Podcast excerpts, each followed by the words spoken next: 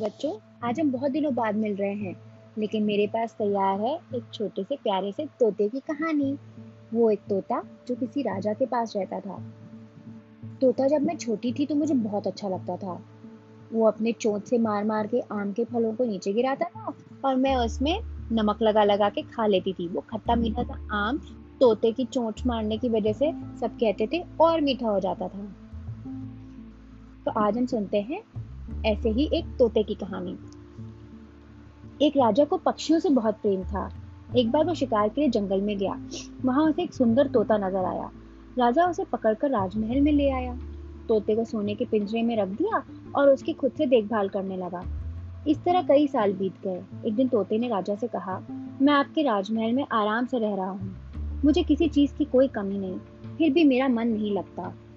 मैं तोतों का राजा हूँ। अपनी प्रजा को देखने की इच्छा होती है। अगर आप कुछ दिन के लिए मुझे छोड़ दें तो मैं उनसे मिलकर लौट आऊँ। राजा था दयालु। तोते की बात सुनकर उसने पिंजरे का दरवाज़ा खोल दिया। तोता उड़कर जंगल में चला गया। वहाँ अपने परिवार से मिला। साथियों का हालचाल पूछा। फिर आम के पेड़ पर जाकर बैठ गया। पेड़ों पर और भी कई तोते थे। पके आमों की सुगंध आ रही थी। तभी एक तोते ने कहा, इस पेड़ के आमों में खूबी है। अगर कोई बूढ़ा व्यक्ति इसके फल खाएगा तो वो तरुण बन जाएगा। तरुण माने यंग हो जाएगा। साथी तोते की बात सुनकर तोते को राजा की याद आई। तोता राजा की उदारता भूला नहीं था। उसने तुरंत सोचा, अगर राजा इस पेड़ के आम खाएँगे तो वो भी जवान बन जाएँगे। अधिक समय तक राजकाज कर पाएँगे। बस, वो एक आम को राजा के पास लेके आया।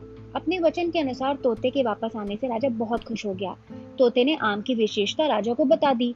राजा से हो रही तोते की बातचीत को वहाँ पर एक बिल में छुपा सांप बूढ़ा था, सुन रहा था।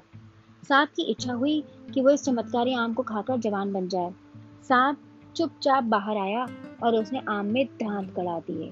सांप तुरंत तरुणावस्था में आ गया, यानी वो जवान हो गया। तोते के कहे अनुसार राजा ने फल को अपने हाथ में उठाया और खाने ही जा रहा था। कि उसके मंत्री ने कुछ सोचकर उसे रोक दिया। कहा, महाराज, इतने सालों से आपने इस तोते को पिंजरे में बंद करके रखा था। ये जानकर भी लौट आया है। मुझे लगता है ये बदला लेने आया है।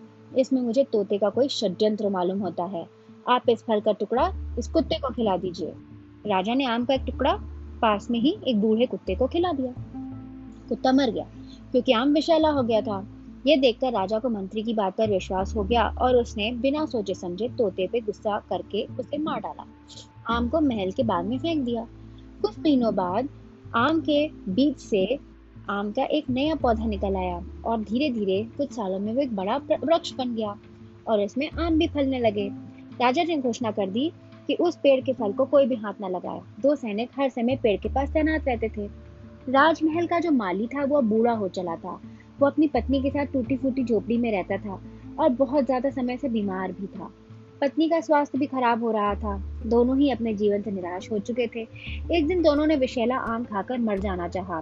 चुपचाप धीरे से घुसे बाग में और आम के पेड़ से एक आम निकाल लाए। उसने वो आम खुद भी खाया और पत्नी को भी खिला दिया। लेकिन ये क्या? वे दोनों तो मरना चाहते थे, पर वो तो जवान हो गए। उनका रोग भी दूर हो गया। सांप ने जो फल खाया था, वो तो उसने अपने दांतों से विष सिर्फ़ एक फल में जमा किया था। जब उसका बीज फेंका गया तो उस बाग में नया पेड़ बिना किसी विष का था और उसके फलों में भी कोई विष नहीं था। बूढ़े माली और उसकी पत्नी के जवान हो जाने की बात शहर में आग की तरह फैल गई। राजा को ये बात मालूम हुई। राजा ने एक आम तोड़कर बूढ़े कुत्ते को खिलाकर फिर से देखा। कुत्ता स्वस्थ और बलशाली बन गया।